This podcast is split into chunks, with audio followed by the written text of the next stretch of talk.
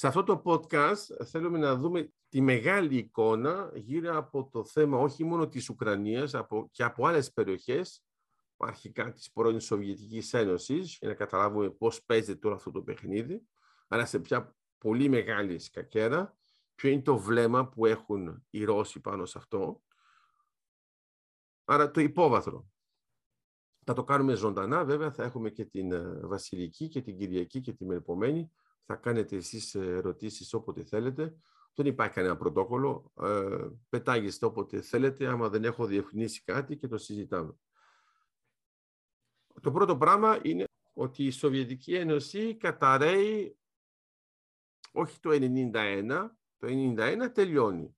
Στην πραγματικότητα η κατάρρευσή της κρατάει σχεδόν, ε, θα μπορούσαμε να πούμε μια δεκαετία για να μην πω μια εικοσαετία. Αυτό είναι σημαντικό να το έχετε. Δηλαδή είναι ένα σύστημα που φθήρεται. Δεν αντέχει πια τις ίδιες του ε, τις δυνατότητες.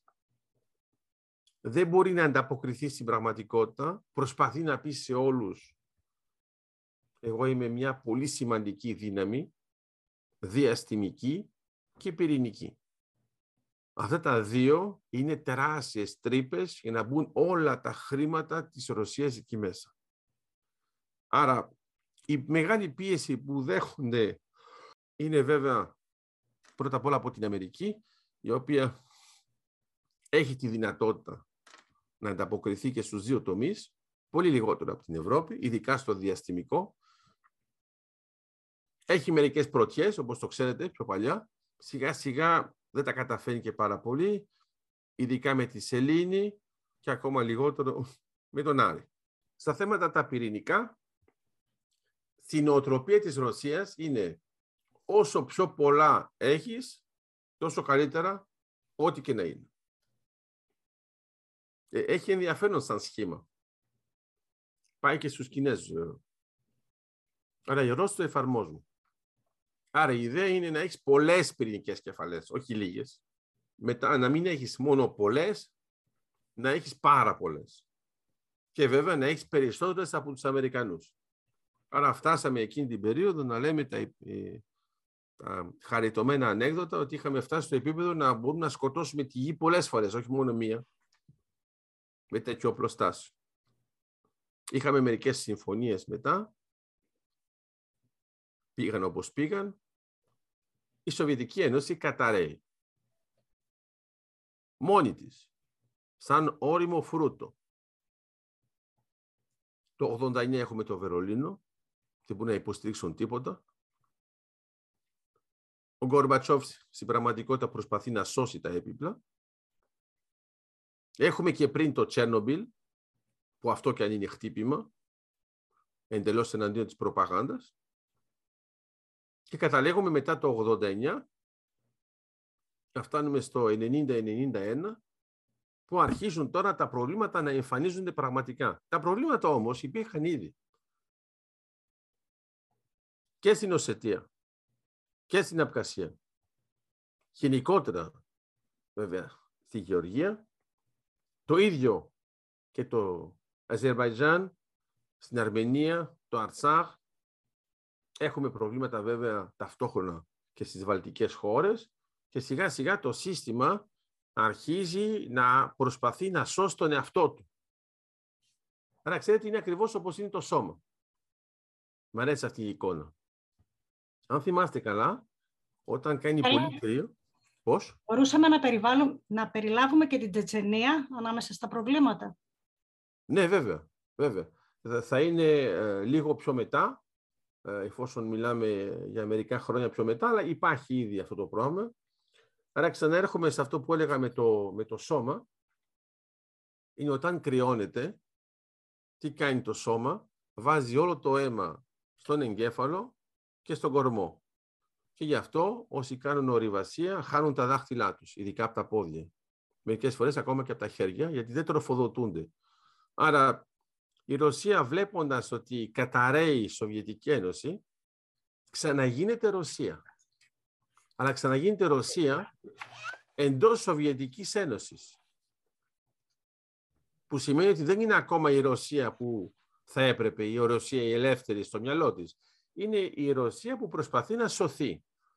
Προσπαθώντας να κάνει αυτές τις κινήσεις και βλέποντας ότι τα 15 Σοβιέτ ουσιαστικά θα γίνουν 15 χώρες, προσπαθεί να λειτουργήσει σε ένα πλαίσιο το ελάχιστο ε, συμμαχικό, ένα min-max, και εκεί πέρα κάνει μερικές επαφές ακόμα και με την Ουκρανία και με τη Λευκορωσία που είναι ε, οι μεγάλοι παίχτες, ας το πούμε έτσι. Τώρα μετά με τους μικρούς παίχτες τι προσπαθεί να κάνει; Σου λέει εφόσον εγώ δεν μπορώ να το ελέγχω, όταν αυτοί θα ξεχωριστούν από μένα, θα πρέπει όμως να δημιουργήσω σημεία τριβής έτσι ώστε να παραμείνουν κοντά μου. Θέλουν, δεν θέλουν.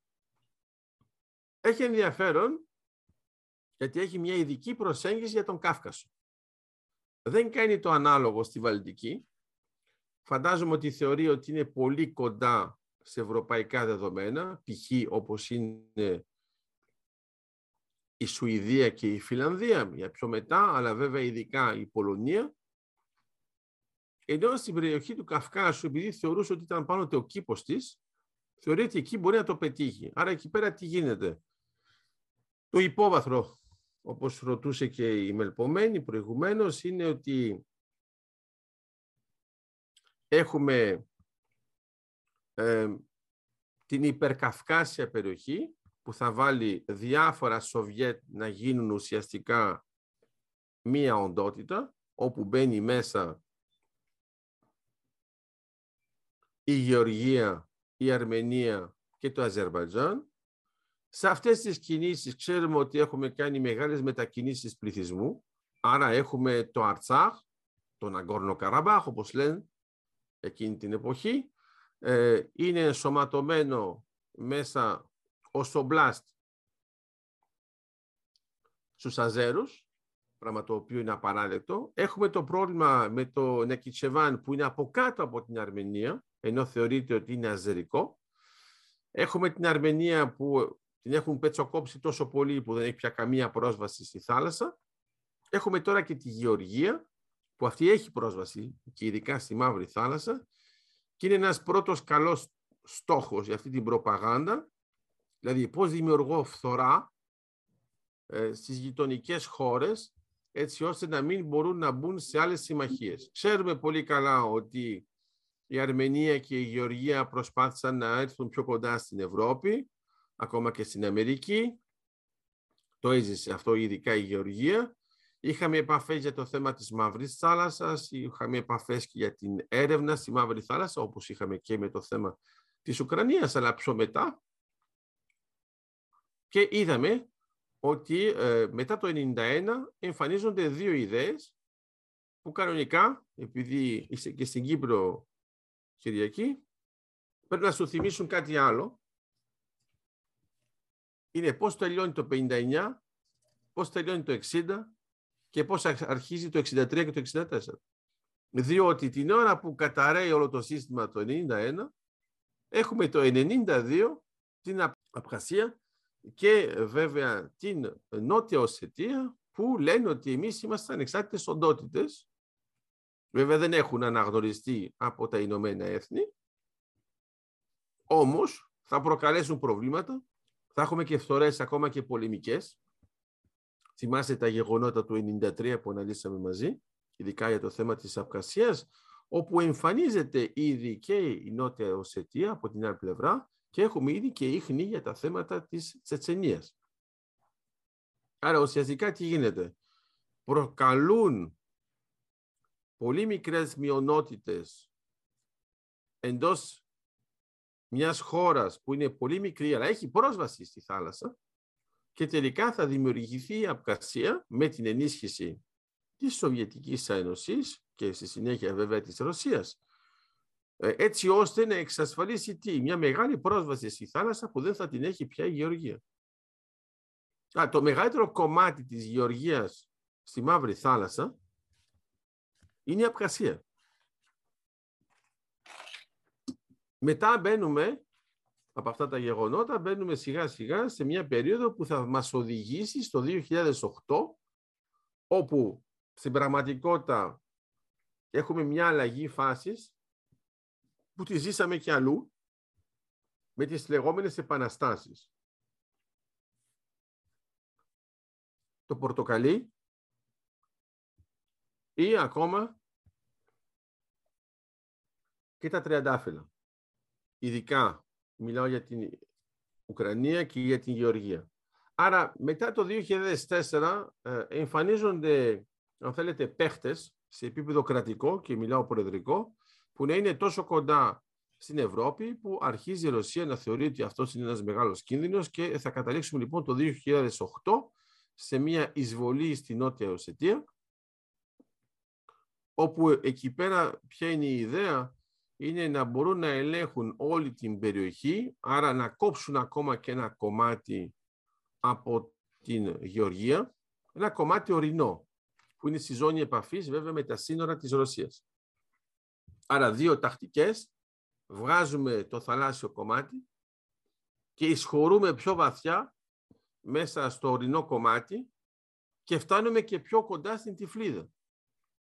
Όπου η τυφλίδα δεν μπορεί να παίξει τώρα ότι εμένα δεν με αφορά, είναι μακριά. Ε, αυτό το σχέδιο το είδαμε και στο Αρτσάχ σε σχέση με το Στεπανακέρτ, την πρωτεύουσα, όταν είχαμε φτάσει μέχρι περιοχή Αγντά, μετά αρχίσαμε να ενησυχούμε. Όσο είχαμε χτυπήματα σε διάφορες περιοχές, περίγυνα. Στην πραγματικότητα ήταν τακτικές ε, για να ενωθούν. Λέγαμε ότι υπάρχει αντίσταση. Μετά από ένα μήνα, όταν άρχισαν να χτυπάνε την πρωτεύουσα, είχαμε άλλη στάση εκ μέρους του κρατικού φορέα. Αυτό σημαίνει λοιπόν ότι έχουμε δύο θεματικές. Μία είναι πάω κοντά στην πρωτεύουσα. Τεράστια σημασία αυτή. Και άμα μπορώ, βάζω και μια δικιά μου μαριονέτα. Βλέπετε Λευκορωσία ή βλέπετε τώρα Ουκρανία που το προσπάθησαν και πάλι. Για τις επιτυχίες είναι το Αζερμπαϊτζάν και βέβαια και η Λευκορωσία. Έχετε κάτι το ανάλογο, να μην το ξεχάσουμε, είναι και η Συρία αλλά θα παραμείνουν στο καθαρά ευρωπαϊκό. Κάνουν αυτές τις κινήσεις και βλέπουν τι, βλέπουν ότι η Ευρώπη δεν απαντάει τόσο δυναμικά πάνω σε αυτές τις πιέσεις που ασκεί. Κατά συνέπεια, τι κάνει η Ρωσία, ενώ ήταν στη Σοβιετική Ένωση έχει γίνει μόνο ο κορμός, γιατί ο κορμός της Σοβιετικής Ένωσης είναι η Ρωσία, και ο κορμός προσπαθεί τώρα να πιέσει πάνω στα δάχτυλα, στα χέρια, στα πόδια και σου λέει εσύ θες να μου φύγεις εντελώς, όχι, θα σου πάρω και ένα κομμάτι. Τι κομμάτι θα σου πάρω; Θα σου πάρω ένα κομμάτι που θα είναι κοντά στην πρωτεύουσα, αλλά θα με νιώθεις ότι είμαι δίπλα. Και άμα έχεις πρόσβαση στη θάλασσα, θα είμαι και εγώ εκεί. Κρυμαία Σεβαστούπολη, που το έχουμε από την αρχή. Εντάξει. Εδώ λοιπόν είναι ότι είστε σε περιοχές που η Απκασία θα παίξει αυτόν τον ρόλο. Έχουμε το ανάλογο, αν το σκεφτείτε, το τι γινόταν εκείνη την εποχή και με το κοσυφοπέδιο. Όταν υπήρξε η αναγνώριση στο κοσυφοπέδιο, και είναι καλό να θυμάστε, εφόσον το είχαμε αναλύσει και μαζί, ότι ήδη ο κύριος Biden ήταν εκεί. Εντάξει. Ωραία. Όταν έγινε λοιπόν το θέμα του κοσυφοπεδίου, που τώρα έχει αναγνωριστεί από πάνω από 90 χώρες στις 193, τότε έλεγαν στη Ρωσία, προσοχή, άμα αναγνωρίσετε το κοσυφοπέδιο, εμείς θα αναγνωρίσουμε επίσημα την Απκασία και βέβαια και την Νότια Οσετία. Πράγμα το οποίο έκαναν, αλλά στην πραγματικότητα έμειναν μόνο με πέντε χώρες. Άρα αυτές οι πέντε χώρες είναι πάντοτε ίδιες. Παίζει βέβαια η Συρία για λόγους ευνόητους, παίζει και η Βενεζουέλα για λόγους ιδεολογικούς, παίζει και η Νικαράγουα κλασικά Παίζουν και μερικά νησιά, τα οποία είναι εντελώ μαριονέτες και στα οποία έχουν δώσει και λεφτά για να ψηφίσουν με αυτόν τον τρόπο. Τελικά αυτά δεν έμειναν ως το τέλος. Και να καταλάβετε, ακόμα και η Λευκορωσία δεν παίζει σε αυτό το πλαίσιο. Ε, θέλει, το βλέπει θετικά, αλλά δεν το κάνει ως το τέλος. Αλλά αυτό τι σημαίνει, είναι αποτυχίες σε επίπεδο αναγνωρίσεων από την πλευρά αυτών των τριβών και έχουμε λοιπόν αυτές τις χώρες που υποστηρίζει με τον δικό της τρόπο η Ρωσία γιατί ουσιαστικά υποδαβλίζει την εδαφική ακαιρεότητα των χωρών που θέλουν να φύγουν. από το ζυγό της. Άρα βλέπουμε, εγώ το βλέπω έτσι πάντως, είναι ότι ε, βλέπεις ότι εμείς έχουμε την κατσίκα στην Ελλάδα που το λέμε, εντάξει. Βλέπεις ότι σου φεύγουν οι κατσίκες, λες τουλάχιστον να είναι άρρωστες. Να μην μπορούν να φύγουν και πολύ μακριά. Άρα αρρωστημένες κατσίκες ποιος ενδιαφέρεται να τις πάρει; Σε ποια συμμαχία να μπουν; Αυτό έχει σημασία γιατί βέβαια, όπως πάντα, το όλο θέμα μέσα στο μυαλό τους είναι τι θα γίνει με το ΝΑΤΟ.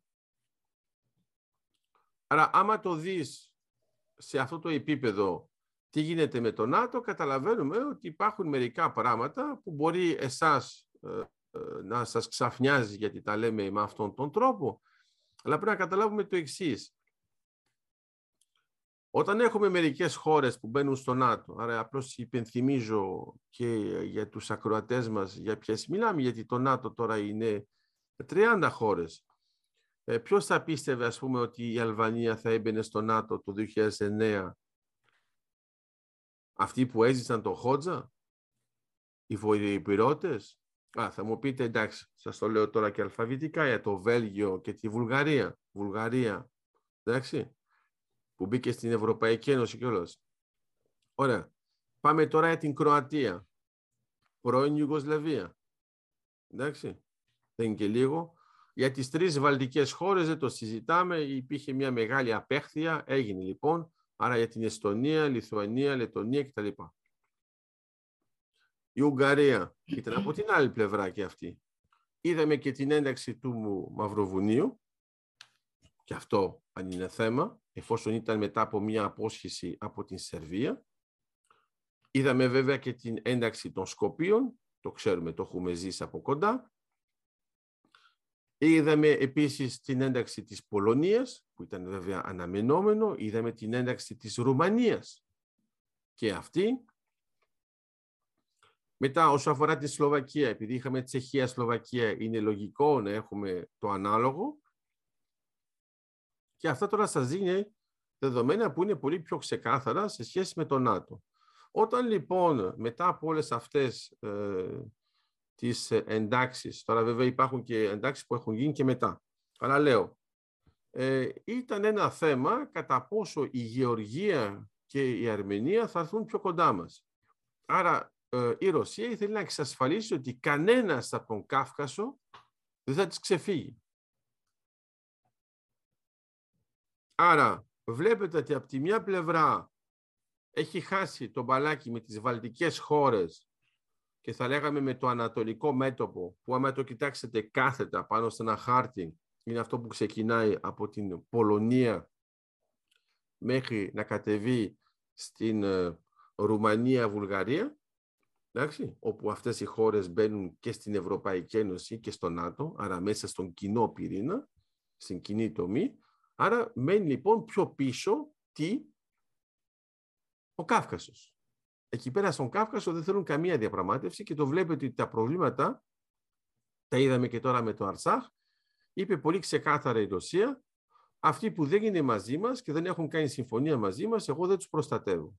Άρα άφησαν το Αρσάχ να χτυπηθεί από τους Αζέρους, οι οποίοι ήταν και ενισχυμένοι για τους Τούρκους. Και μετά ξαναέρθει ως διαιτητής να πει ότι ωραία, αρκετά προχώρησε το θέμα, βλέπετε τώρα ότι τελικά δεν μπορεί να παίξετε χωρίς εμάς, άρα ουσιαστικά τι έκαναν, θυσίασαν το Αρτσάχ για να εξηγήσουν στην Αρμενία μην τολμήσεις να πας πιο πέρα, γιατί μπορεί να έχεις και εσύ ίδια πόλεμο. Ξεκάθαρο το πλαίσιο. Άμα τώρα το σκεφτείτε λίγο πιο κάτω, από τον Κάφκασο που είχα πει έκαναμε μία ανοίξη για τα θέματα π.χ. της Συρίας, Ιράκ, μπορούμε να πούμε ακόμα και για την Λιβύη. Έχει ενδιαφέρον να το σκεφτείτε ότι η ομάδα Βάγνερ δρά σε όλα αυτά τα σημεία. Ωραία. Και τώρα την έφεραν βέβαια και στην Ουκρανία. Όταν το κοιτάζουμε αυτό συνολικά, καταλαβαίνουμε λοιπόν ότι δεν είναι μία αναδίπλωση, είναι μία ανασυγκρότηση μες στον πυρήνα. Άρα μετά ουσιαστικά κατακαιρματίζει τις οντότητες που θέλουν να ξεφύγουν από την επιρροή της.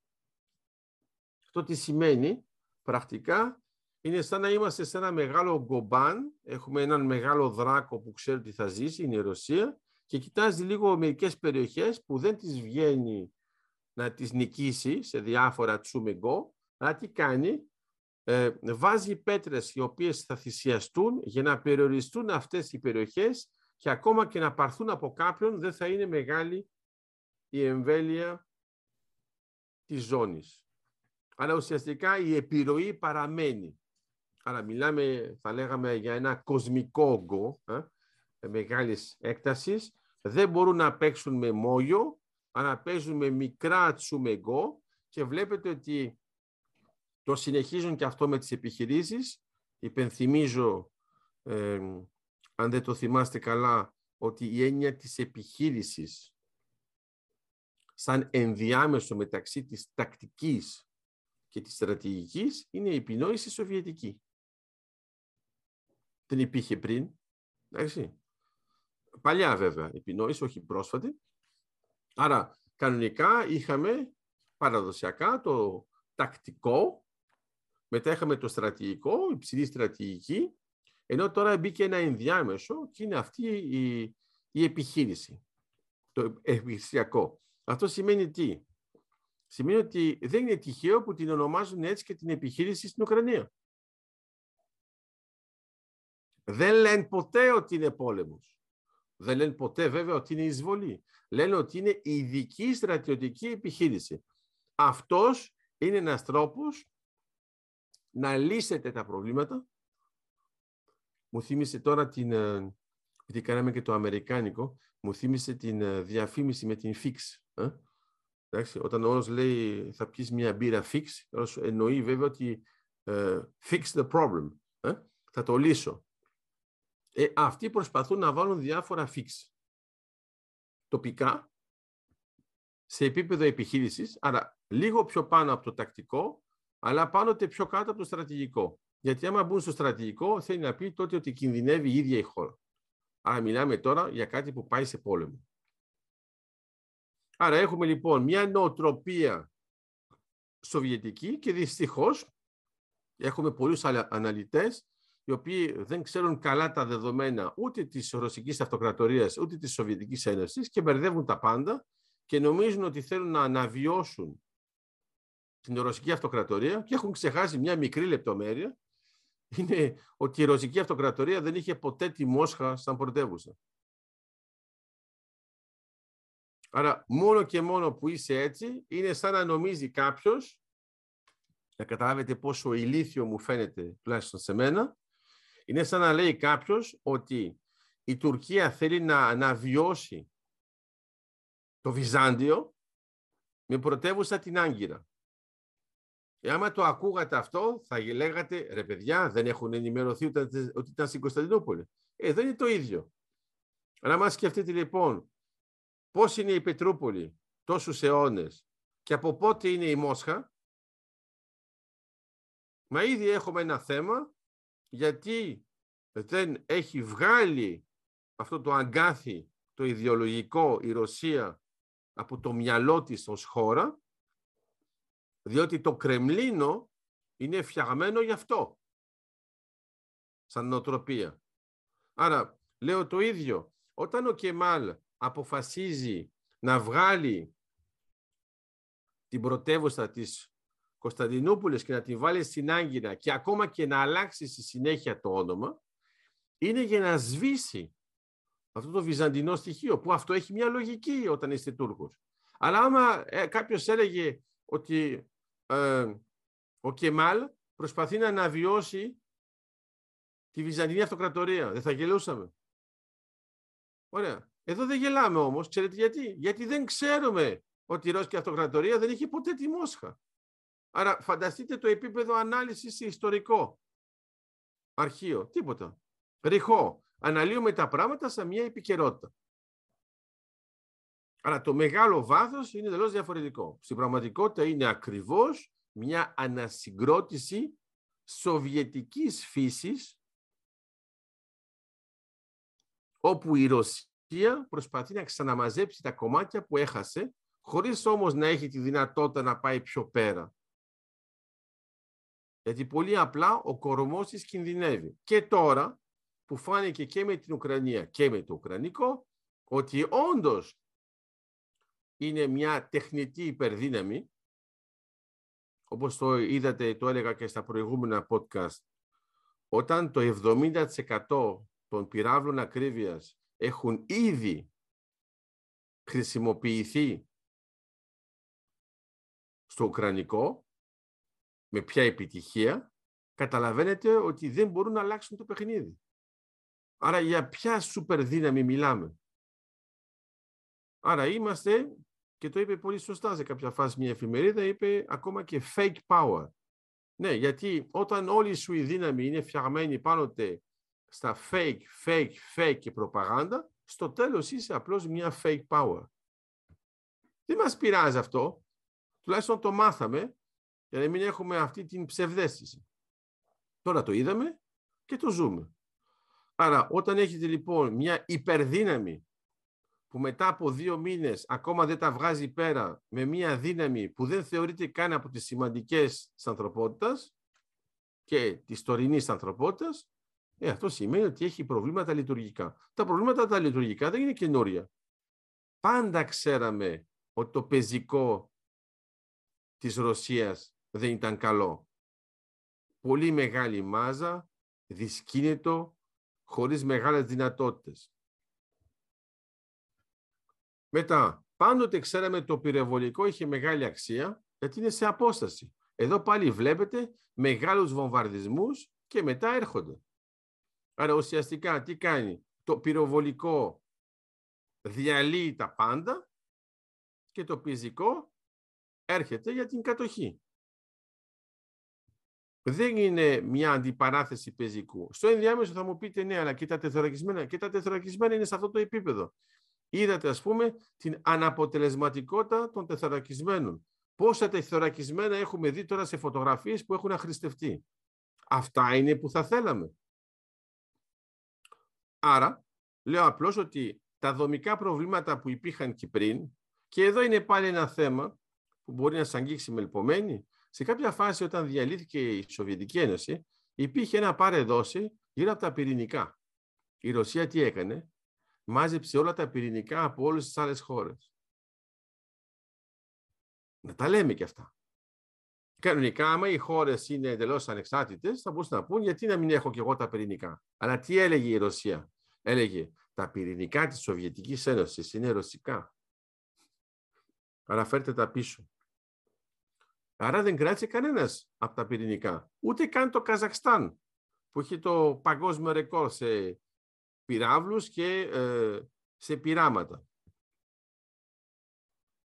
Άρα, λέω λοιπόν ότι ε, άμα το δούμε συνολικά, καταλαβαίνουμε ότι είναι μία ε, πρώην τεχνητή υπερδύναμη, τώρα έγινε μία τεχνητή υπερδύναμη και τώρα αποδείχτηκε ότι είναι και αναποτελεσματική. Άρα θα έχει ενδιαφέρον πώς θα δούμε αυτά τα δεδομένα στις 9 Μαΐου που θέλουν να τα παρουσιάσουν κάπως επίσημα. Εδώ και πάλι θα έχει πολύ πλάκα. Στο ενδιάμεσο έχουν μάλλον ξεχάσει την επέτειο τη δική μας, την Ευρωπαϊκή, για τις 8 Μαΐου, που είναι το τέλος του Δεύτερου Παγκόσμιου Πολέμου, προσοχή, στην Ευρώπη. Εντάξει, εφόσον τα πράγματα θα συνεχιστούν μέχρι τον Σεπτέμβριο στην Ιαπωνία, μετά τις δύο ατομικές βόμβες, αλλά για την Ευρώπη όμως είναι 8 Μαΐου 1945 και βλέπετε ότι εμείς στις 9 Μαΐου έχουμε τη δικιά μας τη μεγάλη γιορτή της Ευρώπης, τον ύμνο της Ευρώπης, την οδή στη χαρά του Λούντβικ Βαν Μπετόβεν και μάλλον δεν το ξέρουν αυτό ή κάνουν ότι δεν το ξέρουν. Άρα θα τους το υπενθυμίσουμε. Αλλά φαντάζομαι ότι εμείς θα παίξουμε πολύ περισσότερο αυτή την οδή εκείνη την εποχή.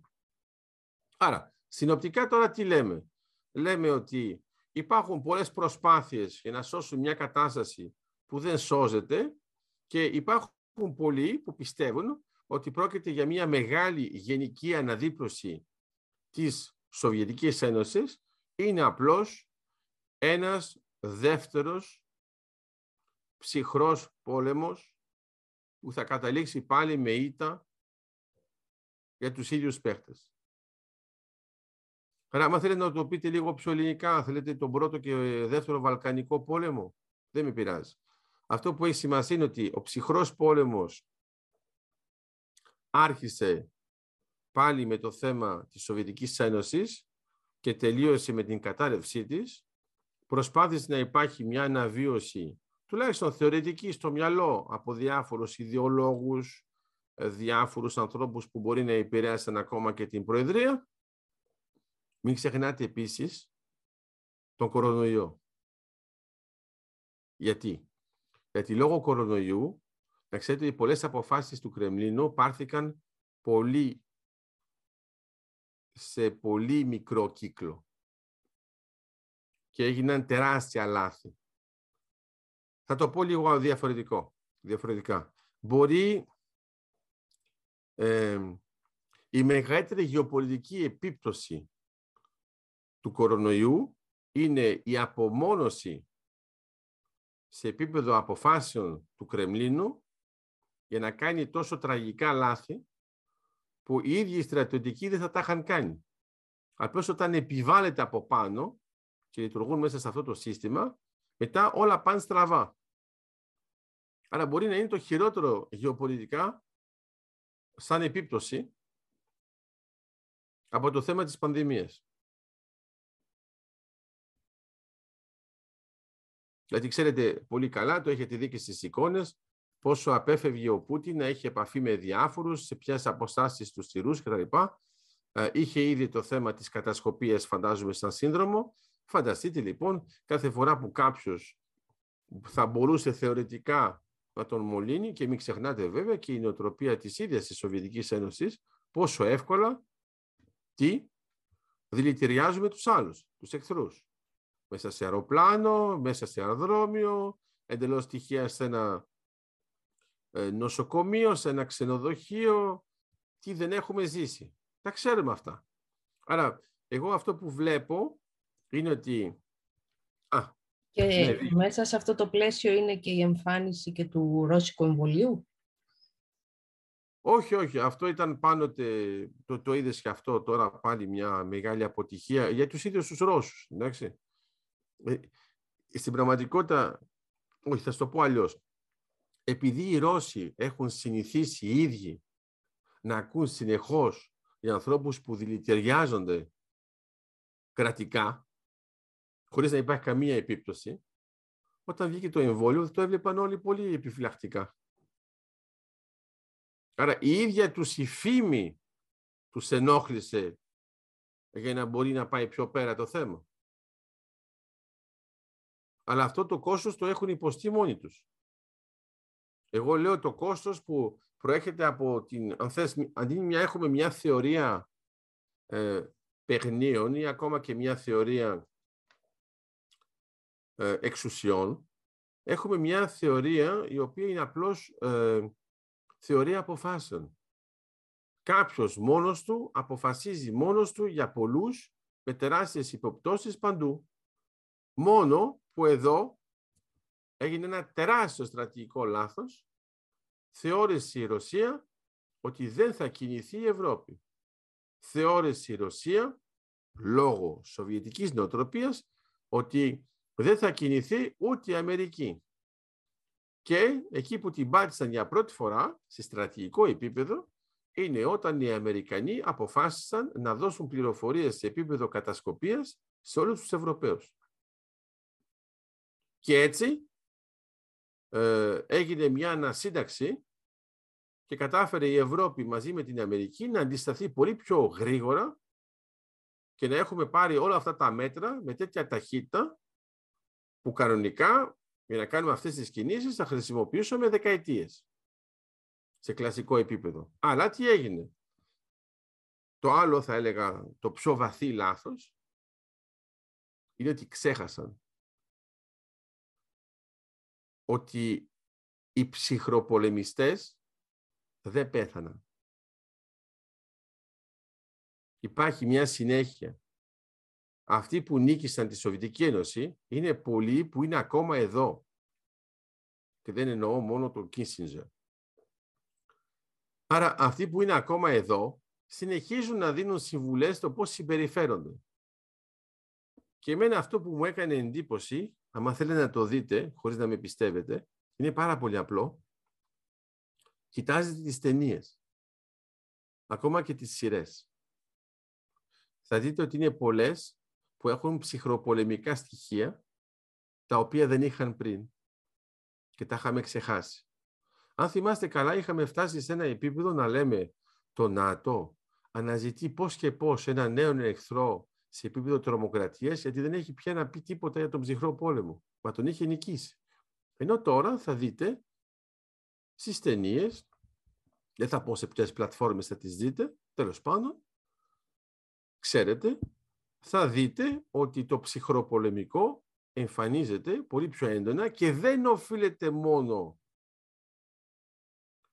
στο τι έγινε στη Νέα Υόρκη το 2001. Αυτό ήταν το μεγάλο υπόβαθρο, αλλά μετά αυτό ενισχύθηκε και εδώ βλέπουμε εδώ και μια, την τελευταία δεκαετία πολύ αυτό το ψυχροπολεμικό στοιχείο να εμφανίζεται από εδώ και από εκεί και να βλέπουμε ότι κάποια χώρα προσπαθεί να επηρεάσει μια άλλη χώρα και άλλη χώρα προσπαθεί να τη σώσει ενώ επίσημα είναι ουδέτερη. Ε, φτάσαμε λοιπόν τώρα στο επίπεδο να λέμε τι; Ότι η Φιλανδία και η Σουηδία προχωράν μια χαρά στο να εντοχτούν στο ΝΑΤΟ. Άμα το σκεφτείτε ότι η Φιλανδία έχει ζήσει πόλεμο με τη Σοβιετική Ένωση το 1939, ότι υπάρχει το σύμφωνο μεταξύ των Σοβιετικών και των Ναζί για να μπορεί η Σοβιετική Ένωση να αρπάξει χωρίς κανένα πρόβλημα κομμάτια της Φιλανδίας, ότι από το 1939 έως το 2022 η χώρα είναι ουδέτερη και ξαφνικά λέμε ότι μπορεί τον Ιούνιο να έχει ήδη περάσει πολλά από τα εμπόδια για να ενταχθεί στο ΝΑΤΟ όσο πιο γρήγορα γίνεται. Άρα ένα πράγμα που δεν έγινε σε δεκαετίες, χάρη στο Ουκρανικό, θα γίνει σε μερικούς μήνες. Το το έχετε καταλάβει. Αυτό για μένα είναι μια συστολή του χρόνου. Ιδεολογική συστολή του χρόνου. Ξαφνικά, οι άνθρωποι που ζουν στη Φιλανδία και δεν έχουν ζήσει όλα αυτά, γιατί δεν έχουν γεννηθεί όλοι πριν το 30 να ξέρουν τι γίνεται, δεν ξέρουν όλοι καλά για τα κατεχόμενά τους, βλέπετε και για τα δικά μας, ας πούμε, στην Ελλάδα και στην Κύπρο, ποιος τα ξέρει καλά, ε, θεωρούν ότι είναι φυσιολογικό γιατί πρέπει να ενεργοποιηθεί το άρθρο 5. Εγώ δεν είδα ποτέ τόσες αναφορές στο άρθρο 5. Εντάξει. Από τα 14 άρθρα που έχει το ΝΑΤΟ, όπου συστηματικά τώρα το συζητάμε σαν ένα πλαίσιο που είναι κοινό και σας υπενθυμίζω ότι αρχικά το άρθρο 5 δεν είχε αυτή τη διατύπωση. Αρχικά το ΝΑΤΟ ήταν η Ευρώπη να προστατευτεί από την Αμερική. Ε, και η Αμερική είπε τουλάχιστον να το διατυπώσουμε συμμετρικά. Όποιος χτυπηθεί θα βοηθηθεί από όλους τους άλλους. Ενώ βέβαια εκείνη την εποχή όλοι καταλάβαιναν το 1949 ποιος θα χτυπούσε την Αμερική και ποιοι από τα μέλη τα ιδρυτικά θα πει να την προστατέψουν με ποια δυνατότητα εφόσον είχαμε τελειώσει το δεύτερο παγκόσμιο πόλεμο και όλοι ήξεραν πως σε ποια κατάσταση είναι η Ευρώπη. Θα μπορούσε να παίξει, ξέρω εγώ, ο Καναδάς. Η Ευρώπη με πολύ μεγάλη δυσκολία. Απλώς το διατυπώσαμε με αυτόν τον τρόπο. Άρα αυτό σημαίνει τι; Αν δούμε τη μεγάλη εικόνα. Βλέπουμε ότι η Σοβιετική Ένωση ήδη με τη νέα πολιτική της στα οικονομικά δεν τα έχει βγάλει πέρα. Προσπάθησε να κάνει κάτι με την Κομεκόν, δεν τα βγάλε πέρα. Και από την άλλη πλευρά βλέπουμε ότι μια δομή που υπάρχει από το 1949, όπως είναι το ΝΑΤΟ και όπως είναι και η Ευρωπαϊκή Ένωση από το 1957, είναι δομές που έχουν γίνει αληθινές υπερδομές, που τελικά έχουν αποδειχτεί ότι είναι πιο ανθεκτικές από ό,τι πιστεύαμε και συνεχίζουν να παράγουν προστασία στα κράτη-μέλη τους. Σε βαθμό, σε βαθμό που άλλα κράτη θέλουν να γίνουν μέλη. Και όχι μόνο για το θέμα του ΝΑΤΟ, αλλά και της Ευρωπαϊκής Ένωσης. Άρα αυτό είναι το ενδιαφέρον για μένα, γιατί ε, ζούμε μια ε, δεύτερη περίοδο, όπου μπορούμε να μιλήσουμε εμείς για αναδίπλωση. Αυτό είναι το πιο ωραίο της υπόθεσης. Άρα έχουμε από τη μια πλευρά μια ε, κακή ανασυγκρότηση της Σοβιετικής Ένωσης, ενώ έχουμε τώρα μία ξεκάθαρα πετυχημένη αναδίπλωση του ΝΑΤΟ. Και ως συνέπεια και της Ευρωπαϊκής Ένωσης. Γιατί θα έχει ενδιαφέρον να το σκεφτείτε ορθολογικά, ειδικά μετά το Brexit, να έχουμε χώρες που να έρχονται και να γίνονται νέα κράτη-μέλη της Ευρωπαϊκής Ένωσης, ενώ φαντάζομαι ότι πολλοί από εσάς θεωρούσατε ότι εντάξει, τώρα τέλειωσε το θέμα, τι το συζητάμε, ακόμα και στην Ελλάδα. Αυτή η διαφορά ανάμεσα στην αναδίπλωση και στην ανασυγκρότηση ε, είναι αυτή που έχει τις άμεσες επιπτώσεις στην αποτελεσματικότητα; Ε, όχι, είναι το ανάποδο. Αν θες, είναι η, αποτε... η αποτελεσματικότητα που προκαλεί. Ξέρεις κάτι, σκέψου τον υπολογιστή σου. Όταν κάνεις ανασυγκρότηση, αλλάζεις υπολογιστή; Όχι. Απλώς λειτουργεί κάπως καλύτερα με τους πόρους που έχει. Άμα κάνεις αναδίπλωση, μπορεί ουσιαστικά να κάνεις στον υπολογισμή αναβάθμιση. Όταν κάνεις μια αναβάθμιση, δεν είσαι καν υποχρεωμένη να κάνεις ανασυγκρότηση, γιατί φαίνοντας πολύ μεγάλη μνήμη και άλλους πόρους, μπορείς να λειτουργήσεις και σχεδόν ανεξάρτητα. Όλος δεν έχει τίποτα άλλο να κάνει. Λειτουργούν με τον ίδιο υπολογιστή, Βίκη. Και κάνουν απλώς ανασυγκρότηση και προσπαθούν να τον βάλουν να τρέχει πιο γρήγορα. Αλλά ο υπολογιστής έχει τις ίδιες δυνατότητες εξ αρχής. Άρα μπορεί να κάνει το βέλτιστο από αυτό που πήραν. Δεν μπορεί να κάνει περισσότερο. Ενώ όταν κάνεις μια αναβάθμιση, μπορεί ο επόμενος υπολογιστής σου, που είναι ο ίδιος βέβαια, να είναι τόσο αναβαθμισμένος που δεν τον αναγνωρίζεις κι εσύ.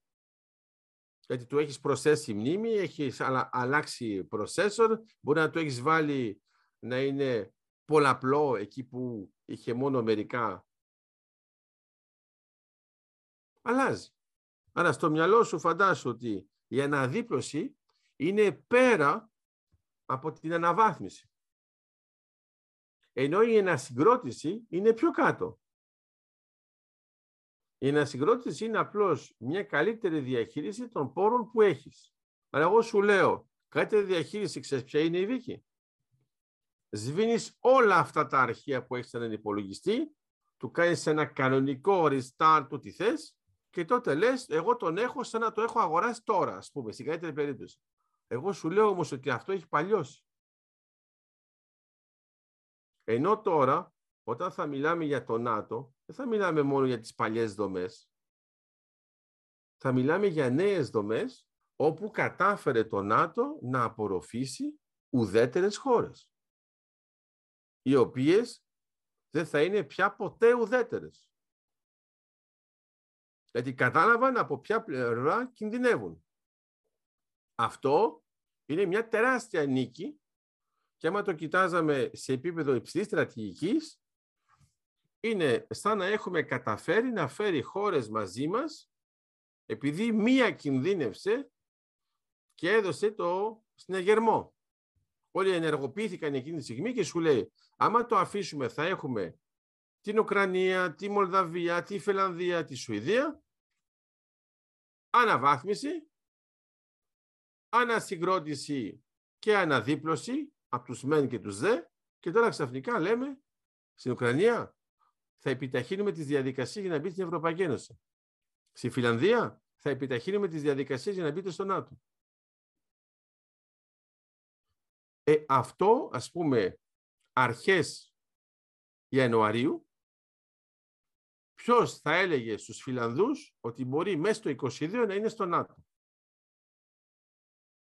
Ούτε, ούτε καν, όχι σαν όραμα, ούτε καν ουτοπία, αδιανόητο. Δεν θα το συζητούσαν. Θα έλεγαν, μα εμείς είμαστε ουδέτεροι. Άρα είναι τεράστια η διαφορά και για μένα σε επίπεδο υψηλής στρατηγικής έχουμε ζήσει ήδη μια τεράστια νίκη την οποία δεν την έχουμε ερμηνεύσει ως τεράστια ήττα